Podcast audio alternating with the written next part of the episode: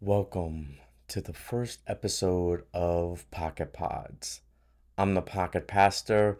We're going to get into that name in a little bit, but I just want to first shout out all those that have followed me from TikTok to Instagram and now to this new season in this new space and new place. For those of you hearing me for the first time on Spotify and Apple Podcast, welcome. For those of you seeing me for the first time on YouTube, welcome. And so, what we're going to do today is just going to be an intro. I'm going to try to keep it as short as possible, but you know, whatever happens, happens. And that's how we're to, you know, that's how we're to rock here on Pocket Podz. So, what exactly is Pocket Podz? So, whether you're newly born again, a faithful follower, or someone needing hope as an anchor, this is the space for you. There will be days that, you know, that we'll talk about things that I've experienced, you know, some daily testimonies, weekly testimonies, um, discussion of current events and how it affects not only things that are going on physically, but things that also go on spiritually, because they do coincide with one another. And there will also be days that we just kind of read into some scripture and maybe get into some intercessory prayer because, as crazy as the world is outside, who doesn't need a little bit more prayer in their life? I know me personally, I do. So, who am I? So, I'm a Brooklyn born, Westchester County raised, um, you know, guy from, you know, from just from New York. And um, I was raised by two loving, on fire Christian parents who were born again, probably around their 30s and um, as we did move around in, in my younger years, you know, we finally settled again in Westchester County. And um, we ended up, oddly enough, going to a church in the Bronx. So it was called Crossroads Tabernacle in the Castle Hill area. And my parents, you know, they were super involved with church, had me there like three, four times a week. Um, you know, couple couple midweek services. There was a youth meeting on Friday and then Sunday service and you know, if you go to a Pentecostal church, a Sunday service could go from an hour and a half to three hours easily. And don't let it be, you know, like an Easter Sunday or something like that, because then it could go easily into four hours. But, um, you know, as I, you know, went through this during my teenage years, my high school years, you know, once I graduated, I didn't want to have any parts of going to church at all. Um, I was to live my life. I was to have fun going to college in Georgia and I was going to figure out who I am, what I am. I was studying to be a graphic designer and um you know, as I'm, you know, trying to figure things out slowly but surely, you know, the enemy was finding his way into my life and I started hanging out with the wrong people, started making bad decisions. Next thing you know, I'm drinking, I'm smoking weed, and um, after two years, I had completely lost focus of what I had gone to Georgia for, end up dropping out of school. And so I come back to New York, trying to figure things out, working. Um, and I had met met somebody that I knew from high school at the time. She had a child of her own, a daughter who was about two years old. Her and I started hanging out, started dating. A year or so later, we have a, a child together, a daughter. 11 months after that, I have we have a son together and um, at this point I'm 22 years old. I have three kids and um, you want to talk about trying to figure it out. I was trying to figure it out by hook or crook. Um, you know, any which way I could try to get money into the house. Um, you know, I was doing it because again, their mother couldn't um, she couldn't work at the time. They were all very small. So by the time we were 26, you know, we, we tied the knot and got married. And, um, you know, we, we just kind of went through life. We kind of went through life as we knew it. You know, we tried to do the best we can with what we had, but there was, you know, there were some infidelities and things that just, you know, that, you know, that tried to rip our marriage apart. And, um, you know, in 2005, we moved to Florida from Florida, you know, we kind of packed up our bags and our emotional baggage as well. And, um, you know, hoping for a new start. But when you bring along that emotional baggage, there's there's really not too much chance of you know starting anew. You know, you you have the novelty of being in a new place and a new job and new things, and you know once that wears off, those those old habits will just you know they'll just find their way back in, and it was kind of just the same thing in a new state and um in 2010 we had gotten separated and then by 2013, um, our oldest daughter, she had graduated high school. She had a daughter of her own.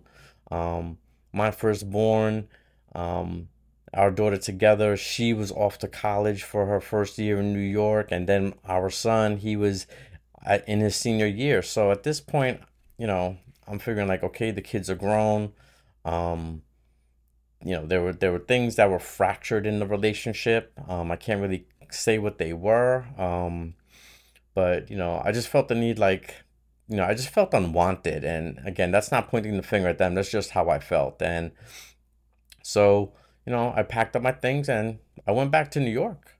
Um, I felt I was you know I felt I was justified. I was like I'm coming back to New York, and unfortunately I packed up those same bags and I brought them from Florida back to New York with me. And in 2015, um, you know, my life started to take, you know, started to take a plunge. It started to spin, spin out of control a little bit.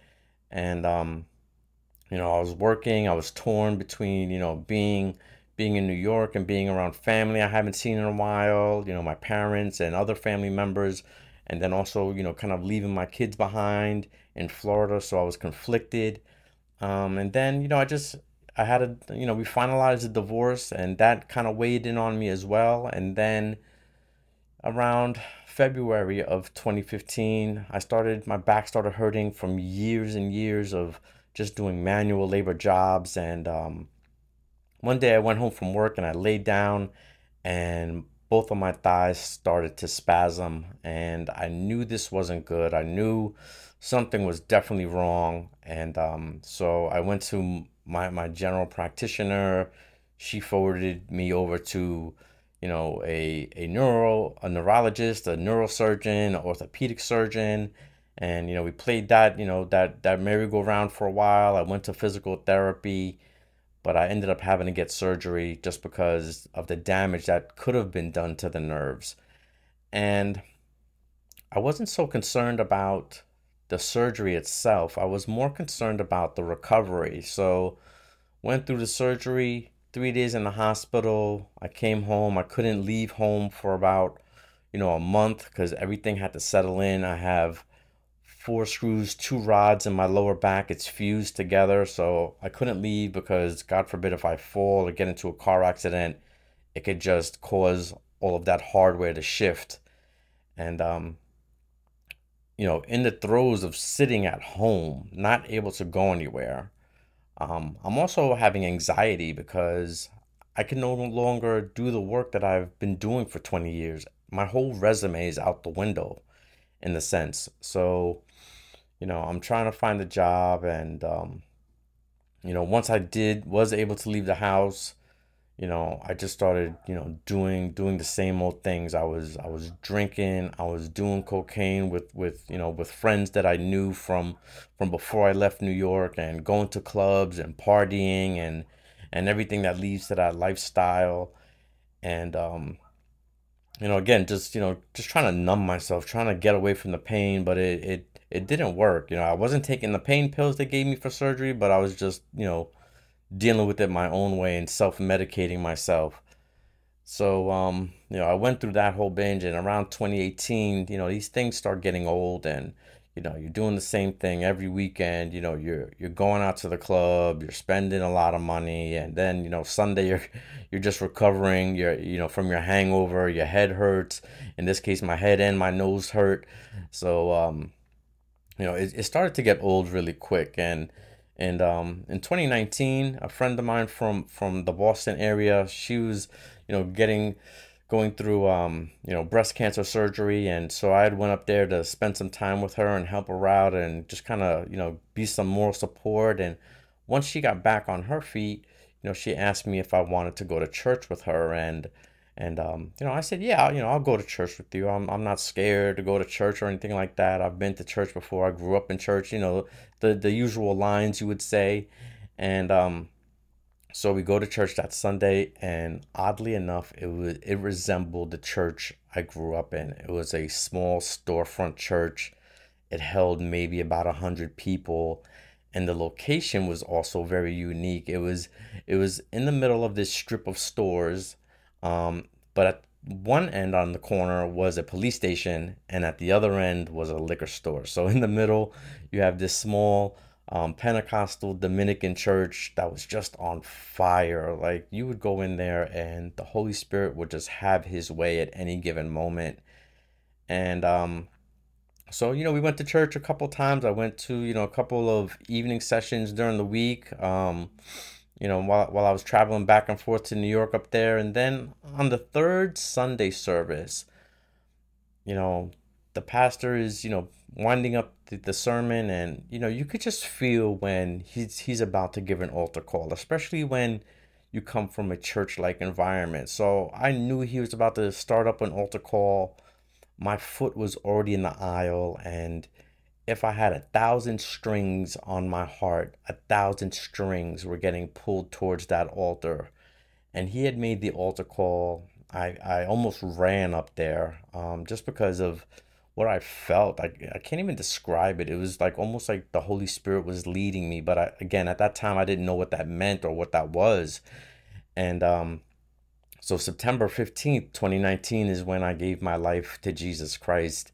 And things things had had they weren't the same after that. Um, I started digging into a Bible. I I started, you know, having an active prayer life and figuring out how this tithing and offering works and what communion really means and um, you know then i stopped you know i stopped kind of traveling back and forth from boston to new york and i started just going to the church i grew up in i was i was back at crossroads in the bronx and um, you know everybody was everybody was happy to see me they knew me as a young man but now they get to see me as you know a not such young man but um you know it, it was great it was great to you know be somewhere where i felt comfortable. Like it felt like home. And, you know, I, I rounded out that year and January 26, 2020 is when I got baptized. And, you know, we get baptized as babies. And I got baptized another time um, when I was a, a young teenager. But,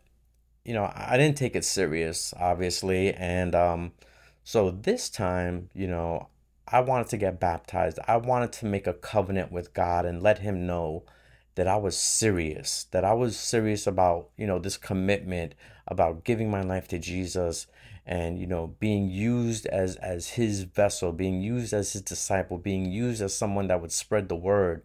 So that's that's why I got baptized again as an adult and um you know, it it, it was a moving moment that day. Um and you know things are just moving you know things are moving forward um, and then you know when things are starting to kind of hit the peak um, all of a sudden everything shuts down global pandemonium so you know crossroads closed down first because they're within the five boroughs of new york city so they locked it up tight i'm panicking because I need church. I'm a brand new Christian. I, I I don't know what to do with myself. So I start going to churches locally. I find a church on a Monday night, they have a prayer service.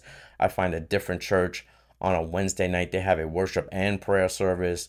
So I'm, I'm just trying to find any outlet that I could do so I could be in his presence. Again, being a young Christian, you know, not understanding that I could call his presence anywhere I'm at. So I'm doing this for a little bit, and then finally, you know, those options had also closed down, and now it's it's up to me to figure out what the next step is. And um, Crossroads started doing Facebook Live, as as I'm sure many churches did at that time, or Instagram or YouTube, and um, for me, it just it just it just didn't work. Um, and it's not that it was anything they did, but again, I was a new Christian. I was used to coming into church and there'd be worship and then you know you you know you you feel the holy spirit and and then you know you get into the sermon and you know the format was different and i just i just couldn't i just couldn't get my feet under me. It just it just didn't make sense. And um you know i started you know venturing out into the to, to the world of youtube and i and i stumbled across you know bishop td jakes and and steven furtick. And um you know the contrast of the two you know you have one that's been in ministry for for decades and you have another one who's kind of like that that hot new flame. And you know during the pandemic he was you know he was the new thing at the time. At least for me he was. And um you know i was i was watching between both of them um you know listening to podcasts and things like that from both of them. And um you know i just want to take a pause for a moment because you know there's a lot of controversy you could say around the both of them. You know, they've been labeled as you know prosperity pastors, prosperity preachers. You know, false, false, um, you know, false prophets, and you know, you could you could throw whatever you know whatever word you want to do with them, but you know what I want to say from my personal experience is I was happy that God had placed these two in my path at that time when I needed something. I needed something to guide me. I needed something to kind of keep me within the boundaries and and and, and instead of going back to to you know to where I came from, a life of sin. So, you know, again, you know, everybody has their opinion. Even I have my opinions about, you know, what's going on right now, but I, I continue to pray for them. I continue to pray for me as well that I'm seeing what I'm seeing correctly. Um, and if you know, if you feel like, you know, it's not right what they're doing, if you feel like they're an enemy, you know what? The Bible says pray for your enemies. So you have to pray for them either way, whether they're your brothers in Christ and you're not happy, or whether they're your enemy and you're also not happy, you still have to pray for them. So I just wanted to put that out there, a little sidestep to this story. But let's get back to the topic at hand. So, you know, um, survive 2020 nobody had cooties. Um, my family was safe, you know, wherever they were, you know, throughout the United States, even some in Europe, everybody was safe and sound. You know, 2020 rolls in. Everybody, as I'm sure you were, were expecting just, you know, the world to open back up, the world to go back to normal. And clearly it didn't. But for me, 2021 was the day my life had changed forever. So January 19th is my oldest our oldest daughter's birthday and she had text messaged me, "Hey, I'm you know, I'm in New York. Um I want to see you." And that particular day, I was actually at the office because the office had opened back up. I couldn't do the remote working anymore, so I was actually at the office. And um I was like, "I'm sorry, I'm at work, you know, I'm about to get out in about an hour. Can I come see you? And, you know, she couldn't because of time constraints. She had to go back to the Bronx with her mother. And from there, they were driving back down to Florida. So we just, we just couldn't work it out. And I was a little bit upset because, you know, it was her birthday. And also because we had just started talking again for the first time. Um, we had a fallout for a couple years and we just started you know getting to be around each other and you know, being able to forgive one another and, you know, things were moving in the right direction. So, less than 48 hours after that text message, um, I get a call from my ex-wife at 4:30 in the morning and she calls to tell me that Samantha and her husband had been murdered by you know murdered in a robbery they, they were shot to death and um you know I, I just didn't i just didn't know what to think. I just didn't know you know how to respond. I, I remember scrambling. I remember just putting things um in a suitcase including my work laptop. And i remember somehow having enough focus to book a flight at a local airport telling my parents we got to leave now. I got to go to the airport and catch this flight. I'll explain everything later. And you know, I get get on the get on the flight and I get to Tampa, Florida, probably you know, the quickest anybody could get there. I was there before noontime, and um, you know, to see to see the look on on my ex-wife's face and to see the look on our children's face was you know something that I, that that I'll never forget something that I've never seen before and you know to to see our granddaughters who were 9 and 7 at the time you know they're happy to see me they haven't seen me in a few years and they're jumping all over me and playing with me and you know running around and just being happy and to have to settle all of that down and tell them mommy and your stepdad were in an accident and um, they're not coming home. And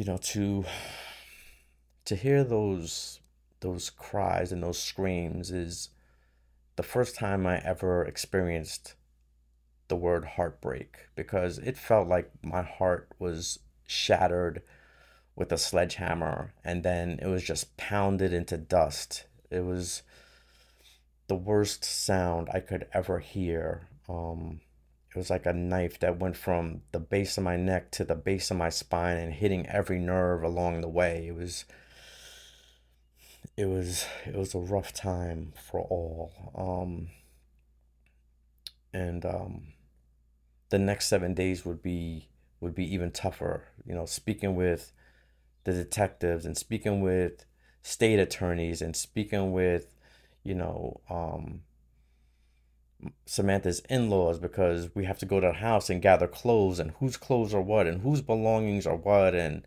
you know having to make funeral arrangements things we would have never thought we would have to make um, so it's just a lot of scrambling around and doing that and you know to to see her on January 28th in in a casket.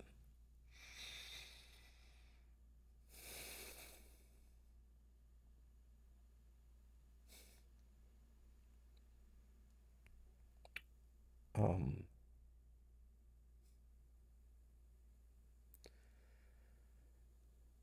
it was something like literally living a, a nightmare. Um, to get in front of, you know, these people who attended and and speak about her life like she's no longer here and you know to turn around and, and see her there and um you know to hear you know our daughter speak and to hear one of her daughters get up there and speak with you know with her father and it was um it was very hard it was very hard um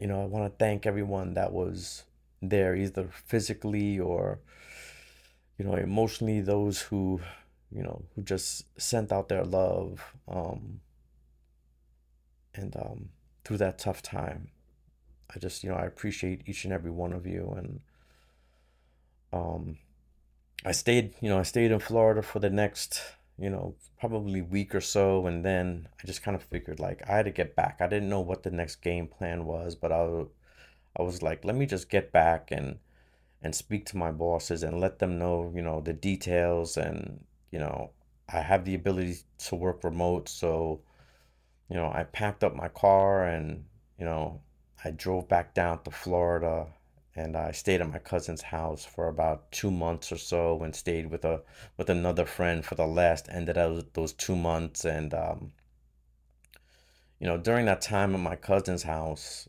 um, you know, I was you know grieving and upset, and um, you know, there were things where we had to zoom in with the attorneys, and and they they did they did catch the gunman. So um, you know, it's kind of like a pre-trial hearing. I forget what they call it exactly, but um, but um, so I remember that night having you know getting into my prayer closet and you know the Holy Spirit had had given me a vision. Some people will say it's like almost going into a trance or you know being pulled into a spiritual realm. And what he showed me was he showed me it was like when you break the clouds on on a on a flight at nighttime and you're on top of the clouds and the clouds are you know that that that bluish tint from from the mo- the reflection of the moon and you see all the stars in the sky in the dark night sky and what I see is I see Samantha, but it wasn't 29 year old Samantha. It was like 12 or 13 year old Samantha. And, um, you know, she was, she was sitting on the lap of Jesus.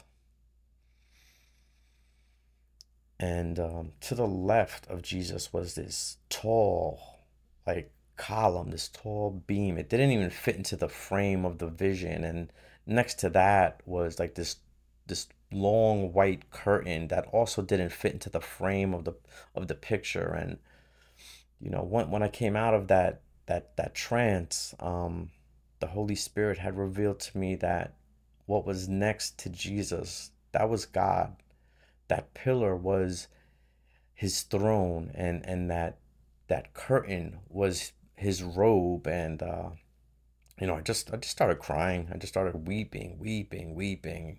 But I was also so thankful that that he had given me that vision, that he he showed me, you know, where she was. Um and uh, I don't know what happened that night when everything had went down, but whatever she said, whatever she cried out to God, he heard her.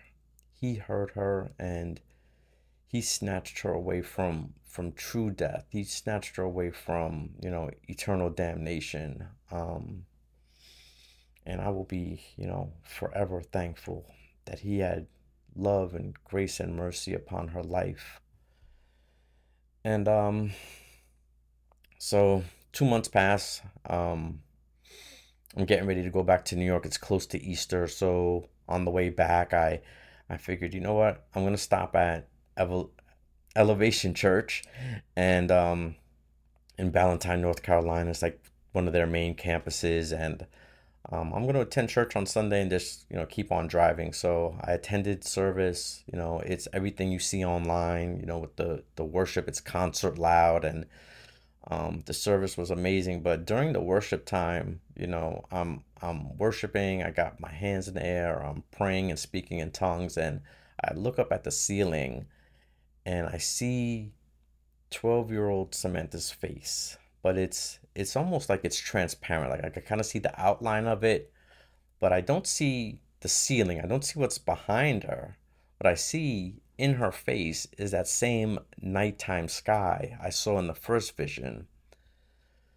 So I start weeping even more. Um, I was able to, you know, pull myself together, and um, you know, at the end of service, I was greeted by um, one of their one of their greet team members, and they prayed over me and gave me a prayer for safe travels on the way home. And you know, when I got home, it was it was again Easter time, so I was able to spend time with my family.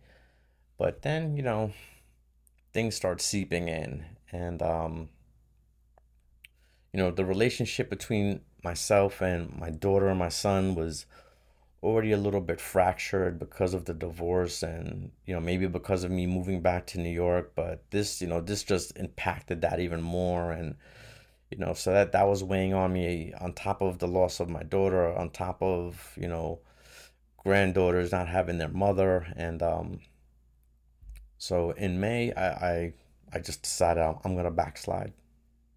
And um you know, I went out, I went out, I, I went to the liquor store, I bought a bottle, I I went out, I found cocaine and I just got high and drunk that evening and and let that evening take its course. You know, I kind of just basically opened up the front door for the enemy and rolled out the red carpet and told him to come on in and um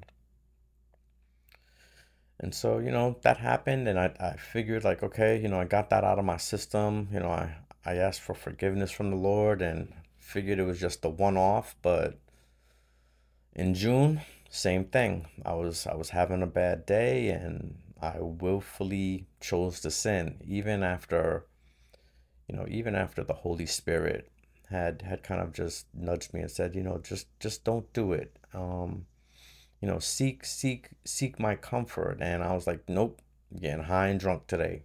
And um, same thing you know, opened up the front door and the back door for the enemy and, and just let him, you know, have his way with me and let me just, you know, roll around in sin all over again. And the next day, you know, I got up, I asked, you know, I asked for forgiveness.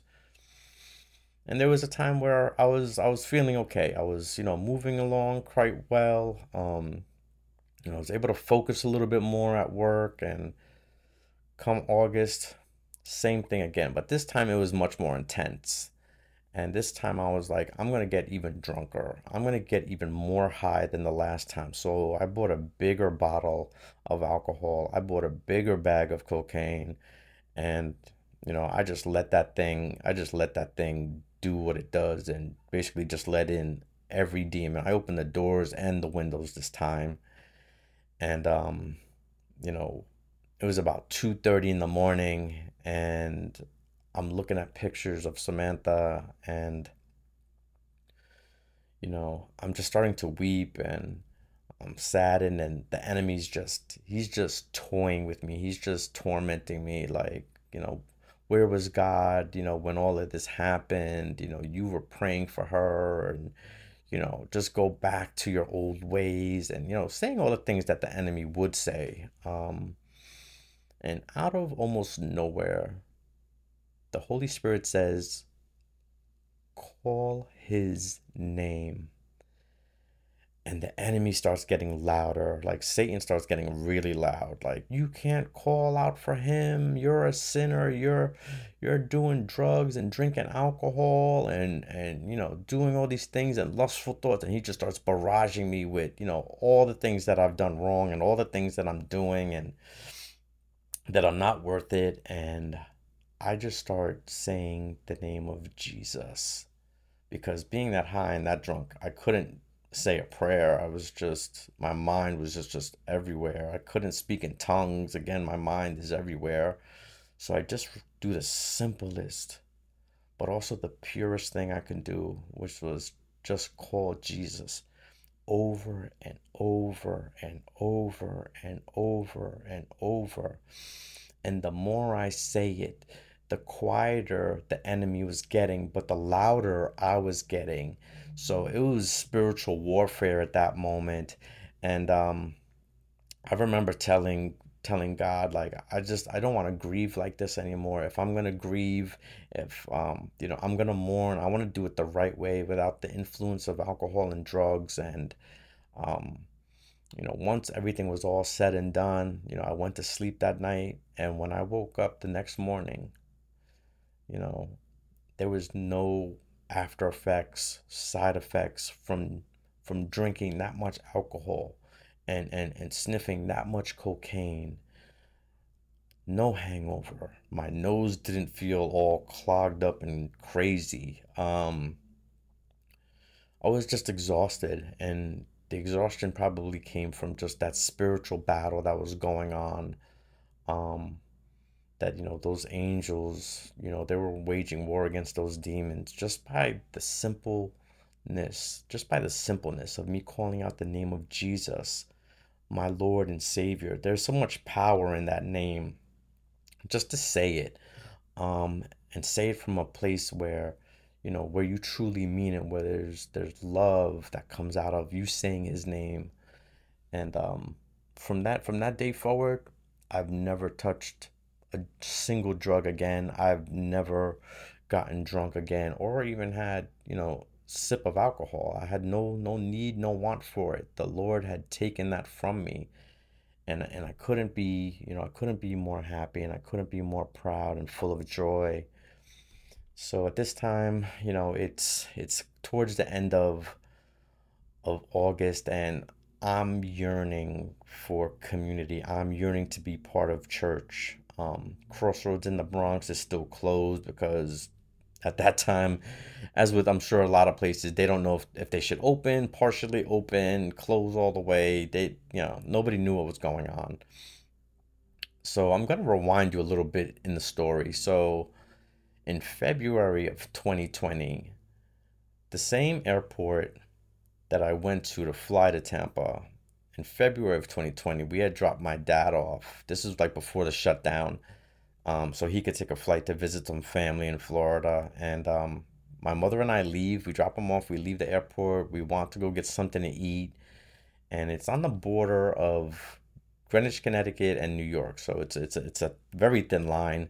Um, so we start driving, and you know, my mom thinks we're going in the wrong direction. She's kind of looking around, and I'm like, "Are we lost?" She's like, "I don't, you know, I'm just not familiar with this area." So we turn back around. We make a U-turn. We turn back around, and we pass this beautiful church on the left-hand side.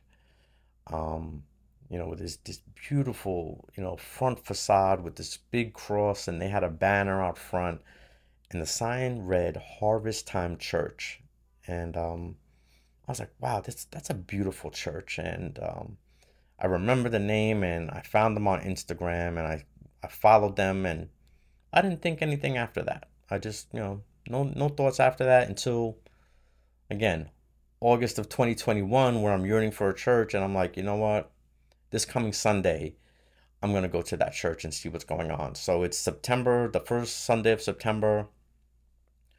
You know, I go to the church. Um, Pastor Glenn was preaching um, on how to make a faith sandwich, and um, you know, worship was beautiful. Um, the sermon was beautiful, and um, you know, right when the service was over, and you know, the worship team had sung their last note Satan comes in again and says, You should leave. Look at them and look at you. And he starts hitting me in the head like, you know, these are just doctors and lawyers. These people have money and you're, you know, you're from the other side of the tracks. And you know, he starts barraging me with all these thoughts. And the Holy Spirit steps in again, and says, just stay. And the enemy's quiet Nothing to say after that. So I decide to stay. I come the next Sunday. They're having um, what they call a life group expo where they have like 30 plus different groups you can join during the week. You know, whether you're a teenager or a young adult, um, single, a couple, you know, they have all the groups. It's kind of like a Bible study, if you will, um, depending on which which course you decide to take. So I, I join a life group um, with Pastor Nick called Life in the Spirit. And, um, you know, the, the courses were just filling me, filling those spaces that I need to be filled. It's, it's heavy meat um, for somebody who's kind of just been having, you know, milk and a little bit of meat here and there during the pandemic. And um, on, a, on a Saturday session, you know, where we could go more in depth, um, he calls everybody to the front for prayer and people are getting prayed over and hands laid on and you know people are falling out in the spirit and speaking in tongues and getting words of knowledge and words of wisdom. And i'm i'm fine. I'm sitting in my seat and i i had a good day. I woke up on time. I was energized and the holy spirit gives me a nudge and says you should go up for prayer and I'm like, for what? Like I I feel fine. Like I don't I don't I don't need it. And he doesn't say anything. He just slightly nudges me again and so I'm like, okay. So I, I get up and I go and I this is when I meet Pastor Ruth and I tell her my story and um she starts praying over me and she starts, you know, praying in the spirit, speaking in tongues, and next thing I know, I'm laid out on the floor. I'm weeping. I'm crying in, in, in the spirit. I'm speaking in tongues, and she's praying over me, and somebody else is praying over me. And um, you know, when when I come when I when I gather myself, she tells me that I will be evangelizing and mentoring young adults my kids' age, so ranging from you know 30 to about 24 in that range and i'm like that's that's a pretty heavy prophetic word to give someone. Um, again, somebody who at that time con- I considered myself a baby Christian, and um, you know, from there, you know, the, the Holy Spirit and God just started moving and opening doors and just fast tracking me. All those years that I ran away, all those years that I ran in the complete opposite direction, He just optimized my time. So 2022 comes around and you know all these things that that I'm mentioning it's not because I was perfect. It's not because you know Jesus saved my life and I and I lived the perfect life. No I was flawed and I'm still flawed yet I'm still faithful to him I'm still faithful to know that that through all things through through all my my imperfections he still loves me and he still knows that i'm going to reach for him. I'm not going to reach for a, a bottle of alcohol. I'm not going to reach for drugs. I'm not going to reach for lustful things. I'm not going to reach for something that would take the place of him um, whatever that may be. He knows that i'm going to lean on him. So like I said, God just fast tracked me with a love that only He can, an agape love. And, um, you know, that year I, I started a Daniel fast. And for those of you that may or may not know, it's 21 days. Basically, you're eating, it's like almost like a vegan diet. You're doing the bare minimum just to sustain yourself.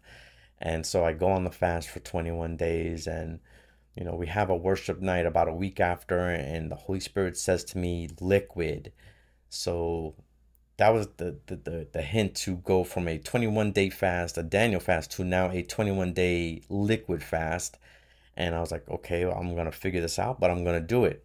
And the, the next week, we had another worship night, which was kind of rare because they usually happen quarterly. And, you know, this time the Holy Spirit gives me another word. He says 40.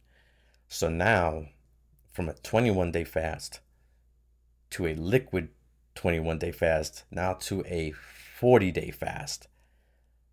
I don't know how I'm going to maintain all of this because I didn't do my research ahead of time, but I knew the Holy Spirit was going to get me through and I was going to get through those rough patches at the beginning. And through those 40 days, let me tell you the spiritual sensitivity that I gained at that time. Because you're you're hungry. So in order the only way to supplement that hunger is to to fill it with spiritual food. And um you know I get to the end of the 40 days and I tell the Holy Spirit I tell God I tell Jesus if I could remain in this space with you this this sensitive space help me to keep this going. And um, I just kept going. Um, I ended up rounding out that that fast in September. It just towards September it was just it became too difficult to maintain. I was at this time after I broke the 40, um, I was eating, but I was more on the Daniel fast. I was kind of eating vegan um, and, and just, you know, fruits and veggies and things like that but um again still maintaining my my spiritual sensitivity um the things he was moving and shaking and, and the places he was putting me in you know around you know again he kept his word he kept me around young adults and i'm i'm in their in their life group and i'm i'm you know i'm learning with them and i'm teaching them and i'm mentoring them and they're giving me feedback and we're studying together and and um you know we're, we're, we're getting text messages back and forth. I'm praying over them. I'm praying for them. And, um, you know, they, I just gained a, a real rapport with them. And, um, around September is when, you know, I get my, my third vision of Samantha and, um, I'm on my way to work. Um, I'm so close to my job, I can see the building. That's how close I am. And I'm having a great morning. I'm listening to worship music. Um, I'm on time, and um, all of a sudden, Holy Spirit does the same thing. He transports me, you know, into a vision, and it was the same as the first, except this time it's daytime. So I'm standing on top of these, you know, these daylit clouds. The sun is everywhere, and to the left of me is this this tall golden gate. You know, just tall. It, just like the first vision, it doesn't fit into the frame and in front of me there are you know 50 to 100 people in a line. So i'm thinking i'm in heaven like you know on the clouds golden gate sunshine what else could it be? Um so i'm waiting in line and all of a sudden i hear a voice what are you doing here? And on the other side of the gate it's samantha. The same way i saw her in the first vision 12 or 13 years old hair in a ponytail, white t shirt, light blue jeans with the rips in the knees. And I'm like, you know, I'm waiting in line. Uh, I gotta wait. So she looks at me and she, she just she's like, no, no, no. She's like, I'll be right back, and she takes off running. And you know, anybody that knows Samantha, if if you know there was a if there was a way for her to get her way, she was going she was gonna do it, or at least give it give it her best. So after what seemed like a few moments in the vision, she comes back and she's like, you know, they, they said, you know, you have to wait in line. And I'm like, that's fine. You know, I'll, I'll wait. Um, you know, I'll wait here. And so I reach out my left arm and, um, on my left arm, I have uh, the initials, they're all their initials, all my kids' initials. And when I reach out in the vision, that tattoo is not there. So I reach out my arm and I put it through the, put it through the gate and, um, and she reaches out back to me. And right before she touches my forearm, where my tattoo is, I snap out of the vision and I just start weeping. I mean, uncontrollable crying. I'm in the parking lot of my job. I ended up being late that day to work. Um, just weeping, weeping, weeping, and you know, crying and, and speaking in tongues and crying in the spirit and um, you know, I pull myself together and I just thank God for, you know, yet another vision, yet another confirmation to let me know where she is and that that he has her and that she's in the best place that she can be. And um I've told this story before. I'm, you know, I know jealousy's a sin, but I'm I'm kind of jealous that that he gets to spend time with her and see her every day. And um I just get to have memories. But um I know I'm to see her again. So um yeah, that was the third vision and you know 2023 rolls around and if I thought things were moving fast already, like things really start hitting the fast track and you know, January comes around, you know, another life group expo, I sign up and um one by one from Pastor Nick to Pastor Ruth, and finally to Pastor Glenn, they all ask me if um, I want to join this Pathways leadership training. And um, what Pathways is, it's it's almost like group therapy, um, but more in the church base sense. So it's for traumas, habits, and hangups. And um, in order to become a leader, you have to go through the training first. So I'm like, you know, once Pastor Glenn gave me the look, I was like, I'm I'm gonna sign up and I'm I'm gonna join. And the first class, one of the leaders who had been through it already, she says, the best way I could explain this class is it removes the spiritual plaque from your life to allow more of God to get in. And when she said that, it just resonated with me and I'm like, let's let's go in, let's do this work. And um you know there's four books that you go through at your pace. There's no there's no time you know to have it done. You go through these books at your pace and these books get in all of the business. You know asking you how you react asking you about your parents asking you about hurt and people you have hurt and it just it just really just undigs everything. And you have to truly be honest with yourself to put in that work and dig these things through and finally be able to release them and share them in a group. Like our group was six men, to be able to share them and having the confidence knowing that it's not going to go anywhere except within that group. And there was some serious spiritual, mental, emotional growth during that period. Um, I also joined up with HT Creative Team, which deals with the worship and deals with social media presence and deals with what you see on YouTube when they go live. I joined as a photographer and I'm a point and click guy, but I'm figuring I'm an artist and I also want to be around, you know, more creative people like myself and just, you know, be in a different space and, and meet more people and and just, you know, expand my territory because I'm a bit of an introvert. So in January of that year, um, I had taken some time off of work just to, you know, just to relax and just to kind of mourn a little bit because it's around the time of Samantha's passing. And when I go back to work, I'm, as we all kind of do, we're, our brains are still on vacation and I'm just scrolling through my phone. And the Holy Spirit says to me, open a TikTok and call it Pocket Pastor.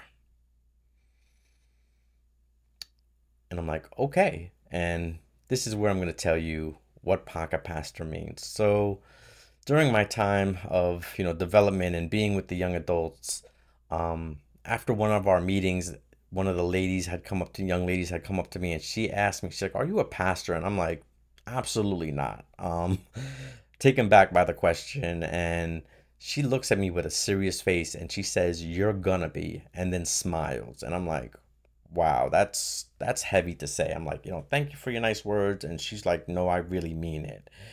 And um a couple of weeks after that, a um one of my sisters in the Lord, who was actually her friend, um, you know, we're in a group of us and she's like, Hey, pocket pastor, and I'm like, Pocket pastor, like what is that what does that even mean? And um she's like, I don't know.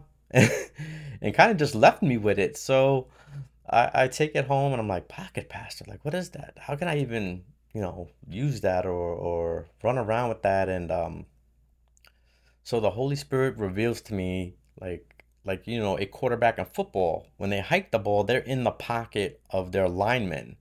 um who so they're getting they're protecting him while the defense is coming and pressing in while the quarterback is looking downfield looking for the target looking for the one that he can he can save looking for the one that he can pray for looking for the one that he could pour into. So you know it kind of fits like that and that's that's where i ran with it and i was like that's that's a great illustration because i wouldn't have figured it out on my own and um, that's where pocket pastor comes from. And the name the name is sticking. And um, you know a lot of the young adults will call me pocket pastor. Some of the older some of the actual pastors of my church started calling me that. And i was like whoa whoa whoa. I had to i had to make things clear. I was like look i if you feel this is disrespectful in any way um, you know i will definitely you know not say it ever again. And they were like no you're fine um, you know, don't worry about it. We know you don't mean it in a you know in a demeaning or demoralizing way or try to, you know, blur the lines. And um, so that's it. That's how that's how the pocket pastor came to be. And so I'm not a pastor. Here's my disclaimer: I am not a pastor. I am just a flawed yet faithful follower of Jesus Christ. So um, so you know, during this time, again, he's molding me, shaking me. Um, you know, a um so I have the TikTok going. Holy Spirit tells me record for the next 21 days. Next 21 days, I need for you to create content. So I'm like, wow, okay. Um I'm not used to being in front of the camera. I'm an introvert like I said before and so I'm obedient and I and I go in and I and I create a video on my lunch break, you know, kind of walking around um, the office property, and I kind of give an intro, a short version of the of what you're hearing now, and um, you know I add some filters and I put some captions and I upload it, and the Holy Spirit tells me good, but the next time they need to see your face, they need to see the expressions, and they need to see the look in your eyes when you speak to them. I'm like, wow, okay um, this is serious business. So for the next 21 days, um, he gives me he gives me content. He gives me like he will literally give me the subject title whether in the morning or the second before I have to record. And sometimes I'll have a thought and he'll rub that out and give me what he has planned. So 21 days I'm recording, uploading content. Um, I, I, I make it grow to the Instagram space and um, along this course, you know, I'm, I'm going through, and when the 21 days finish, he tells me, look at the calendar. And it's the beginning of Lent. so, so I feel like I was set up. Um, I feel like those 21 days were kind of a training, a training, a preseason. And he, he says, keep going. So I just keep creating content. Um, I'm getting more comfortable behind the camera. Um, my, my topics are getting a lot deeper. Um, I'm using more time to, to get these topics out. And um, so I'm, I'm starting to, you know, I'm starting to get comfortable a little bit. I'm still a little bit edgy behind the microphone and edgy behind the camera, but um, so I keep going, and I keep going. And um, you know, all this time he's developing me. I'm I'm still I'm creating more art projects um, for harvest time You know, I had, you know, pathway graduation. And um, while I'm creating the, these videos, um, a follower reaches out to me and he says, you know, did you ever think about going on YouTube? And stops me in my tracks. And I'm like, again, I'm like, no, I'm an introvert and, you know, I'm intimidated by what I see these influencers, um, you know, these YouTubers put out there. And I'm like, you know, thank you. Thank you for your words of encouragement. Um, let me, you know, let me pray about it and, you know, see what the Holy Spirit has to say. And his response was, Well, the Holy Spirit asked me to ask you. Now, what do I do with that? because from the very beginning, from my from my very first TikTok, I said this is Holy Spirit led. And that's what he's been doing. He's been leading me each and every day through this content, building me, molding me, um, giving me the confidence to get in front of that camera and say the things that he wants me to say with authority. And um, so I'm like, okay, I was like, I'm gonna do it. So I finished up the month of May, and um, I just go on a hiatus. I want to study this thing. I want to study, you know, how to do it properly. Um, Holy Spirit again tells me keep going. So I figure out like, okay, I'm gonna do a podcast as well. So let's just open this thing as far as I can see for right now, and and um, see where it goes. And during that time of hiatus, there were just so many attacks from the enemy. Um, the car I had, the transmission had failed out of nowhere. Um, but God made a way, gave me a provision. I was able to get into a newer car, a, a car that's fully loaded with no money down but I, I was so worried about the payments. I was so concerned, like the payments were more than what I was paying, not realizing that God had opened that door and He's going to make the provision for me. So concerned about that, not really enjoying the car. Like I loved the way it looked. I got compliments on it, and um, lo and behold, the enemy strikes again. Ten days after I make my first car payment, I get hit and run on the driver's side front fender. Guy hits me, keeps on going. You know, luckily, you know, thank God, you know, I was in my town, so I called the police. They they put out a search. Two days later, they find the car. Um, again, all glory to God. The guy was insured, and um, I was able to get the car fixed. You know, without you know without having to pay a cent. You know they paid for my rental. And you know during the time i had that rental it really made me come to that revelation of that god is a god of provision. Like he's to put you in, in situations even when he does provide for you he's still to test you in those times. Um so it just made me realize you know i'm driving this car and it was also a nice car but um it wasn't mine and when i got my car back i just had a brand new appreciation for that car um, a brand new, you know, I don't want to say love, that's extreme. Um, don't want it to be like idol worship, but you know, a brand new, you know, a brand new look on on life and the and the way God handles me.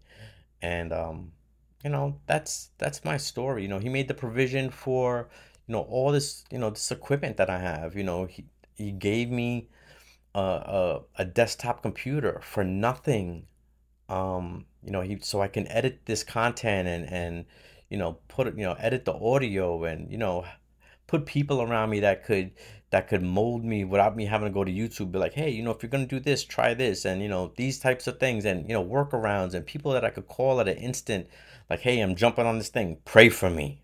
um, so you know again god god is god is just he's so wonderful. I don't want to make him sound like he's a genie. Like you could just ask him and he's going to grant your wishes. Like god wants to partner with us. And when your requests align with his will for your life he's going to give it back to you in such a way that you couldn't even pray for the way he gives it back to you. I'm going to leave it at that. So I thank each and every one of you for tuning in today, watching wherever you're watching from. I hope that you know you you hit the like and the subscribe and the share and all the buttons. Um, not the block button or the report button, but all the other buttons. And, um, you know, welcome. Welcome to Pocket Podz.